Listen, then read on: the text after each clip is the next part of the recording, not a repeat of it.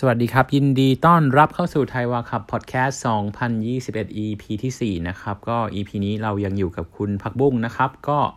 ใครที่ฟัง EP ที่แล้ว EP นี้เราก็เราได้เกรินไปแล้วเนาะว่าเราจะมาเล่ากันเรื่องของอาชีพหนึ่งในออสเตรเลียที่น่าสนใจก็คืออาชีพล่ามนะครับ ก็มางั้นเดี๋ยวเผื่อใครยังไม่ได้ฟัง EP ที่แล้วงั้นบุ้งแนะนำตัวเองนิดนึงเกี่ยวกับว่า เอ้ยเราทำไมถึงสนใจอาชีพนี้ครับ สวัสดีครับพักบุ้งค่ะ ตอนนี้พักบุ้งกำลังเรียนออยู่ในหลักสูตรที่เรียกว่า Advanced Diploma of Interpreting นะคะ อยู่ที่ IMIT โดยมีความมุ่งหวังว่าจะเป็นล่ามมืออาชีพในประเทศออสเตรเลียค่ะ อืม ก็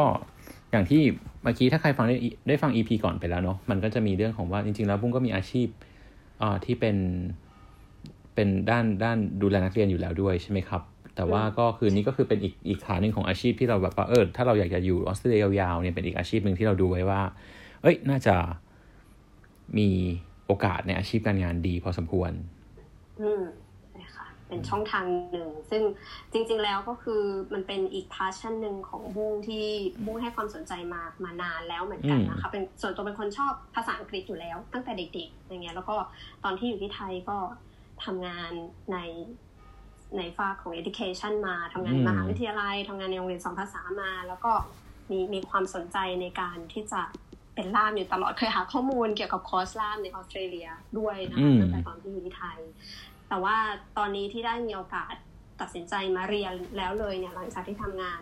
ในออสเตรเลียมาเนี่ย เพราะว่าทางอ่RMIT นะคะเมื่อปีที่แล้วเนี่ยทาง MIT เพิ่งจะเปิด คอร์สล่ามหรือว่า interpreting เนี่ยสำหรับภาษาไทยโดยเฉพาะนะคะ เพราะว่าหลาย ๆ ปีไม่ได้เปิดเลย ไม่ไม่ได้เปิดเลยเมื่อปีที่แล้วเป็นปีแรกที่เปิด ดังนั้นก็เลยแบบจังหวะดีงั้นเราก็ต้องเอาตอนนี้เลยนะคะ แล้วก็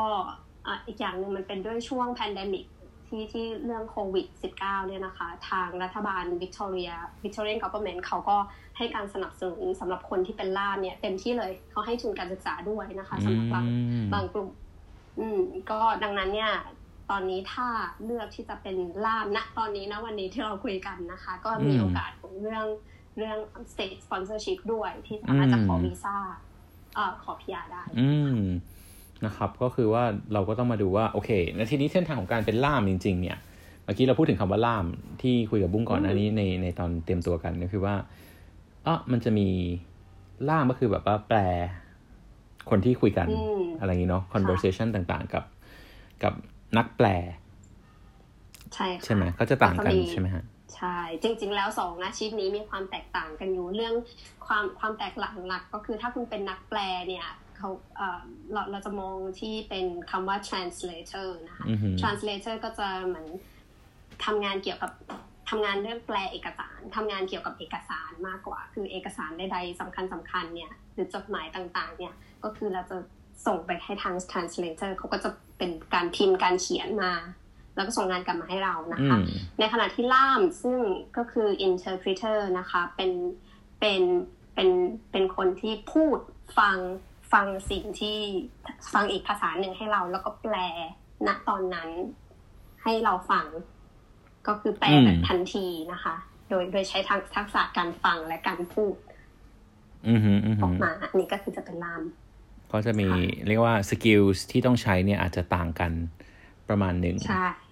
ใช่ค่ะ ความจริง ๆ แล้วเนี่ยพอบูได้มาเริ่มเรียนเนี่ยก็จะแบบเห็นเห็นได้ชัดว่าคนที่เลือกมาเรียนในทางสายล่ามเนี่ย คุยกันเล่น ๆ ก็คือพอเห็นคะแนน IELTS ค่ะพี่เกม four สี่ band เนี่ย คนที่คนที่เรียนล่ามเนี่ย skill listening กับ speaking จะค่อนข้างสูง แล้วก็จะเป็นแบบ เขาเรียกเป็น people person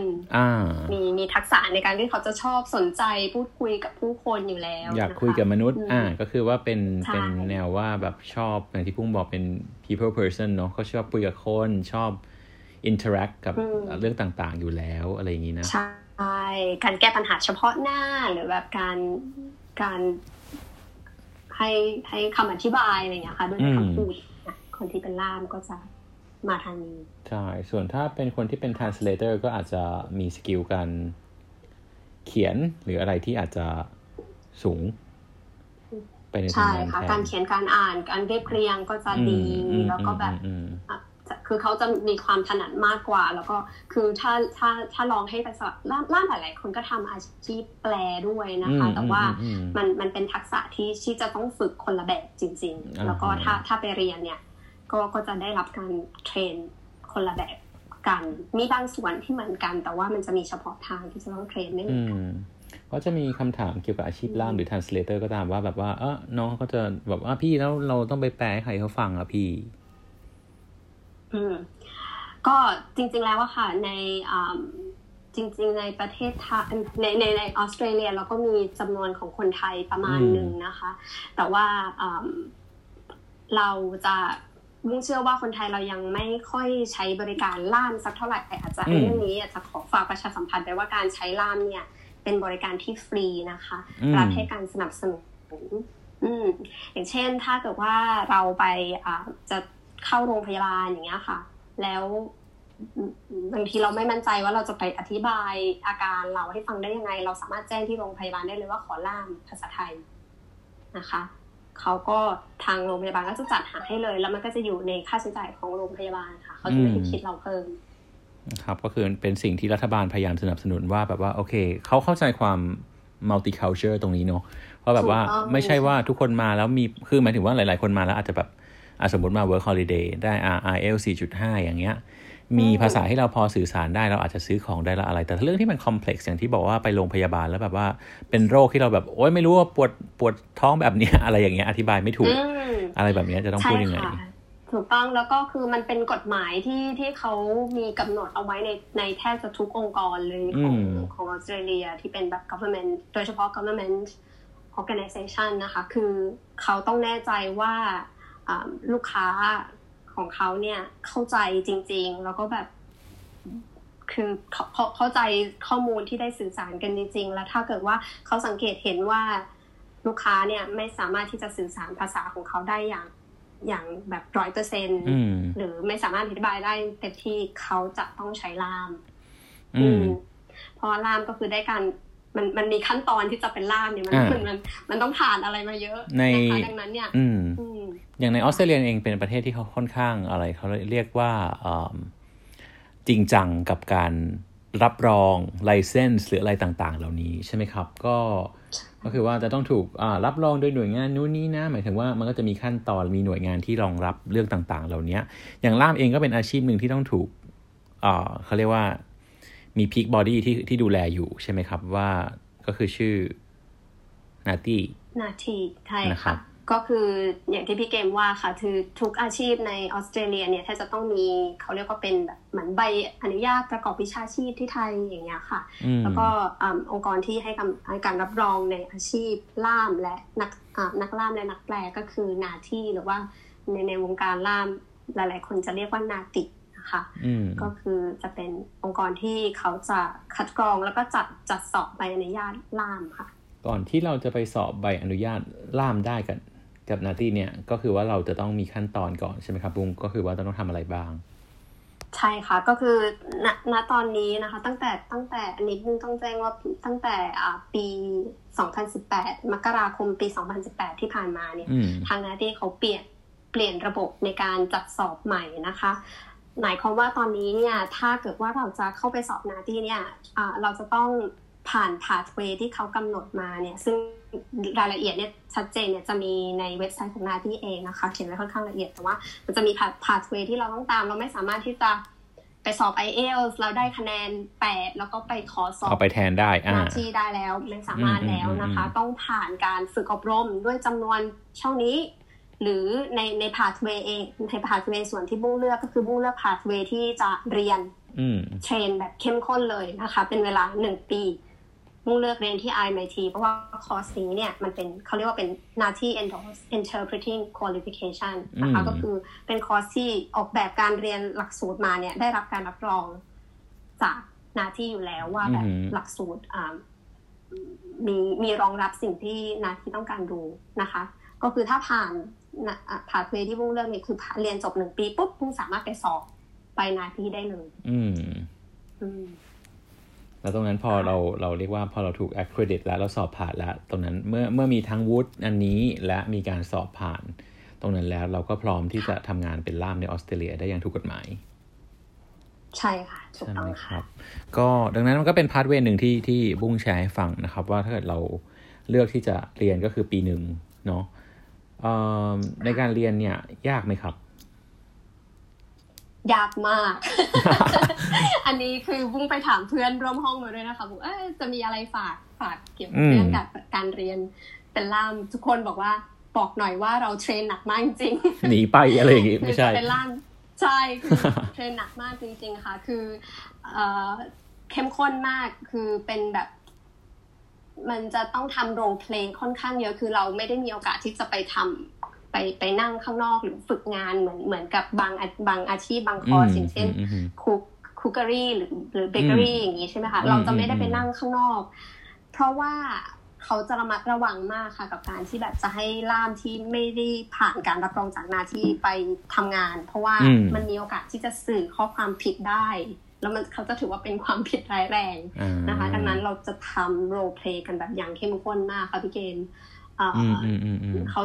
คือจะต้องฝึกล่ามเขาจะมีฝึกล่ามหลายประเภทนะคะ ก็คืออย่างเช่นพูดเป็นไดอะล็อกคือสมมติพี่เกณฑ์พูดแล้วก็วงแปลเลยอะไรเงี้ยพูดเราก็ต้องเหมือนล่ามเขาเรียกว่าแปลสดไปเรื่อยๆคือจะต้องฝึกหลาย ๆ ด้านมีทั้งหมดแปดด้านค่ะสำหรับคนที่อยากเป็น ถ้าถ้าเรียนในด้านในความสกมาเรียนหนักแต่ว่าถ้า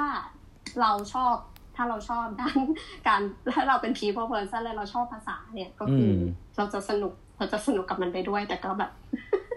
นิดนึง ก็ต้องเอ่อเรียกว่าอะไรนะแลกกันเนาะก็คือว่าเราจะได้สกิลได้อะไรกลับมาเราก็ต้องก็ต้องฝึกเยอะๆถูกต้องค่ะแต่ว่าแต่ว่ามีมีพี่ๆรุ่นพี่ที่เขาทำงานเป็นล่ามอยู่มาหลายปีแล้วเขาบอกว่า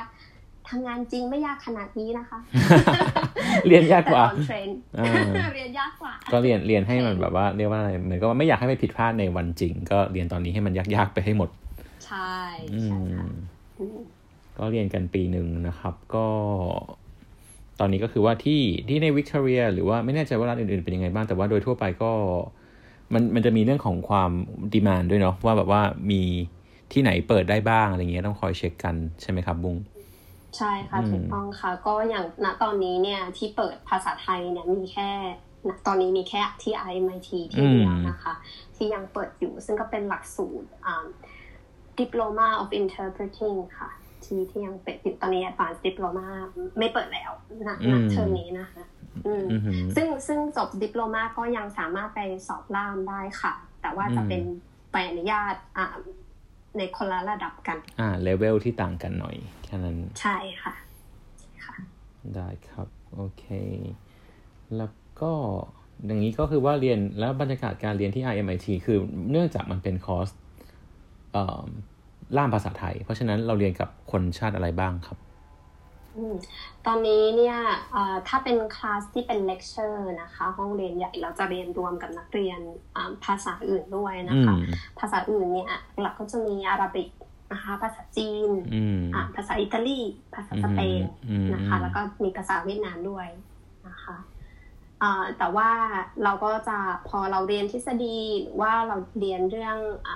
หลักจรรยาบรรณหลักการทำงานของล่ามต่างๆแล้วเนี่ย ทุกวันศุกร์อย่างเงี้ยค่ะ เราจะมีหนึ่งวันเต็มๆที่เราจะได้ฝึกกับครูที่เป็นคนไทยนะคะ ก็จะเป็นวันที่เราฝึกเราจะถูกโยนด้วย scenario ต่างๆ ที่เกิดขึ้นจริงใน industry อะค่ะ มาให้ฝึกกันอืมเป็นที่ค่ะ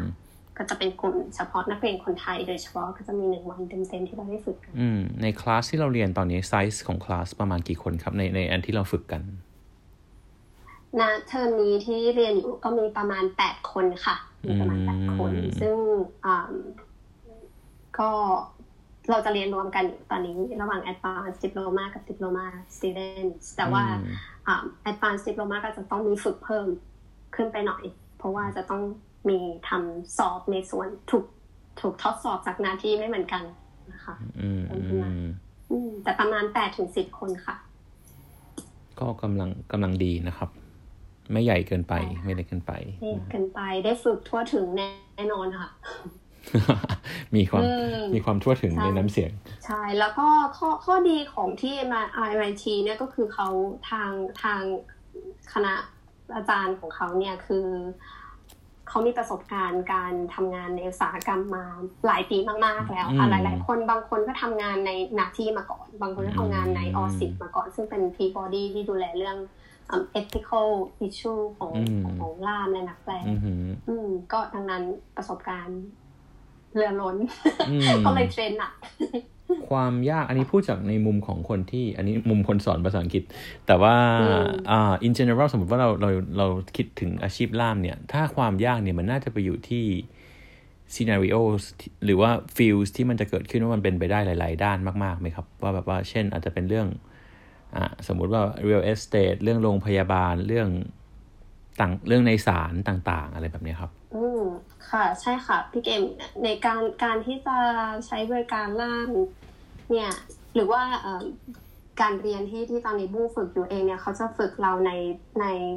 ทุกๆ setting เลยค่ะอืมก็คือทั้งอืม immigration นะคะ อย่างเช่นเราไปถึงสนามบินเราเจอ immigration officer อย่างเงี้ยค่ะ เราก็จะ ขอล่ามได้ก็จะมีล่ามช่วยเราหรือว่าอ่าศาลหรือว่าสถานีตำรวจโรงพยาบาลโรงเรียน Center Link หรือ Age Care กับ Child Care เองก็ก็มีส่วนที่เราจะต้องฝึกล่ามด้วยเหมือนกันอือหือค่ะ หรือว่าเรื่องเล็กๆน้อยๆแม้กระทั่งการติดตั้งท่อประปาหรือซ่อมไฟอะไรอย่างเงี้ยค่ะก็อืมก็ก็มีนะคะ อืมเขาเรียกว่าเป็นอ่า com- community interpreter นะคะ ก็คืออืมล่ามแปลให้กับอ่า ชุมชนอะไรเขาเรียกว่า miscellaneous อ่าฮะอ่าฮะ inquiry อ่าฮะก็ค่ะคืองานด้วยเหมือนกันฝึกทุกอย่างเลยเขาเรียกภาษาไทยน่าจะเป็นงาน miscellaneous ก็น่าจะเป็นงานจิปาถะอะไรแบบนี้ใช่ค่ะอ่าก็หลาย ๆ อย่างอื่น ๆ อะไรเงี้ยนะที่ไม่ได้อาจจะไม่ได้เป็นแบบ major matters ขนาดเรื่องขึ้นศาลอะไรแบบนั้น ใช่ค่ะนะครับซึ่งก็อืมอันนี้ก็จะขึ้นอยู่กับระดับของล่ามที่เราอ่าจะสอบด้วยนะคะอืมเพราะว่าถ้า อืมอย่างตอนนี้ภาษาไทยเนี่ยมีเปิดให้สอบอยู่แค่สามระดับนะคะอือฮึก็คือถ้าให้เราง่าย ๆ ก็คือมันจะเป็นเหมือนคล้าย ๆ เป็นอ่าสามเหลี่ยมพีระมิดหัวคว้าอะค่ะพี่เกมอือฮึระดับแรกเนี่ยก็คืออาจจะทำได้น้อยหน่อยนะคะโอเคก็คือเรียกว่าเป็น recognized practicing interpreter ก็คือจะ อ่าอาจจะมีประสบการณ์การการล่ามมาบ้างแล้ว แล้วก็ได้รับการอบรมในด้านทฤษฎี หรือว่าเรื่องจรรยาบรรณล่ามต่างอืมๆแล้วก็ไปขออ่าสอบไปในญาตได้อันจริงๆแล้วอันนี้แทบไม่ต้องสอบ ถ้าเขาดูแล้วพิจารณาแล้วมีความรู้ความสามารถ เขาก็ออกให้ได้เลยนะคะ ในกรณีที่สมมติเขายังเปิดให้สอบภาษาไทยไม่ได้อืมอันนี้ก็คือเขาจะออกใบอนุญาตประเภทนี้ให้อันนี้คืออันนี้คืแต่อว่าได้ก็น้อยจะรับงานได้น้อยอ่าอันนี้คือได้น้อยสุดเพราะเป็นพีระมิดหัวความค่ะนะอันนี้ก็คือน่าถูจะ กต้องค่ะก็น่าจะเป็นงานที่บอกว่าเป็นจิปาถะซ่อมท่อประปาอ่าอะไรทั่วไปใช้งานจิตอาสางานอะไรทั่วเงี้ไปยค่ะแต่ว่าก็จริง ๆ เราก็มีโอกาสจะรับงานที่ใหญ่ขึ้นได้นะคะ ถ้าเกิดอ่าเขาหาล่ามในระดับที่สูงกว่านี้ไม่ได้ ก็มีอืมก็มีโอกาสทำงานได้เหมือนกันอืนะอฮึคะอือฮึแต่แค่ว่าถ้าเกิดเราอ่าเราได้ในระดับที่สองก็จะเป็นเขาเรียกว่าเป็น certified professional interpreter ค่ะอืมก็จะทำได้มากขึ้นในแบบ hospital hospital centering อ่าฮะ education อะไรอย่างเงี้ยค่ะอ่าอย่าแล้งวกก็รณีถ้าเป็นเรื่องสารเรื่องอะไรก็จะเป็น certified interpreter โอเค แล้วอย่างที่เราจะจบที่ RMIT นี้ไปเนี่ย เรามีสิทธิสอบเลเวลไหนได้ครับณปัจจุบัน ถ้าอย่างตอนนี้ที่บุ้งเรียนนี่เป็น advanced diploma ก็อืมจะพอบุ้งเรียนจบก็จะ eligible ที่จะสอบระดับที่ 3 ได้เลยค่ะอ่าก็คือโอเค certified interpreter อืมก็คือสูงสุดที่เขาเปิดให้สอบแล้ว ใช่ค่ะสำหรับภาษาไทยสำหรับนะคะภาษาไทยอ่าฮะใช่ค่ะอ่าฮะแล้วเอ่อบุ้งพอทราบไหมว่ามีมีคนไทยเป็นล่ามเยอะไหมครับ ในออสเตรเลียอืมบุ้งไม่แน่ใจเรื่องจำนวนอืค่ะมแต่ตอนนี้อืมถ้าเกิดใครอยากหาข้อมูลเพิ่มเติมเนี่ยไป search ในเว็บของ NAATI ได้เลย ถ้าเกิดว่าอืมเรา search หา certified interpreter ภาษาไทยอย่างเงี้ยค่ะจะขึ้นอยู่ตอนเนี้ยขึ้นขึ้นมาประมาณแบบสิบเอ็ดหน้าอืม สิบเอ็ดหน้าก็คิดว่าน่าจะมีจำนวนหนึ่งนะคะ ที่แต่สิบเอ็ดหน้านี่ก็คือเป็นคนที่ register กับกับ NAATI NAATI ใช่ไหมคะอืม แล้วก็ส่วนใหญ่ก็ล่ามไทยจะอยู่ในวิกตอเรียค่อนข้างเยอะ อืม เพราะมี RMIT หรือเปล่าอ่าใช่ใช่น่าคิดว่าน่าจะเป็นอาจจะเพราะเพราะอาจจะมีเหตุผลกันด้วยนะครับ ก็เรา offer คอร์สตัวนี้ใช่ครับ เพราะฉะนั้นใครที่สนใจอยากจะมีอาชีพนี้เนาะก็ บุ้งแนะนำยังไงบ้างก็คือ ภาษา ก็ใช่ค่ะ คือ ก็ถ้า requirement ตามที่มหาวิทยาลัยต้องการก็คือ ถ้าจะเข้าดิปโลมาก็ต้องมี IELTS 6 นะคะ แล้วก็ถ้าเป็น advanced diploma ก็คือ 6.5 แต่ว่าถ้าให้บูฝากก็คือการเป็นล่ามหรือว่าเป็นนักแปลเองเนี่ยไม่ มัน มัน มันไม่ใช่เรื่องว่าเราเก่งภาษาอย่างเดียวเนี่ยอาจจะไม่ได้นะคะ เพราะว่า การเป็นล่ามเนี่ยเราต้องเรียนรู้ทักษะในการแก้ปัญหาเฉพาะหน้าค่อนข้างเยอะนะคะ ดังนั้นเนี่ยแค่พูดแค่พูดหรือเขียนด้วย perfect grammar อย่างเดียวเนี่ย หรือว่า perfect vocabulary อย่างเดียวไม่ได้บางทีมันอยู่ที่วิธีที่เราจะพูดยังไงให้ให้ให้คนฟังเข้าใจต้องเข้าใจคนฟังด้วย แล้วก็ต้องคำนึงถึงเรื่อง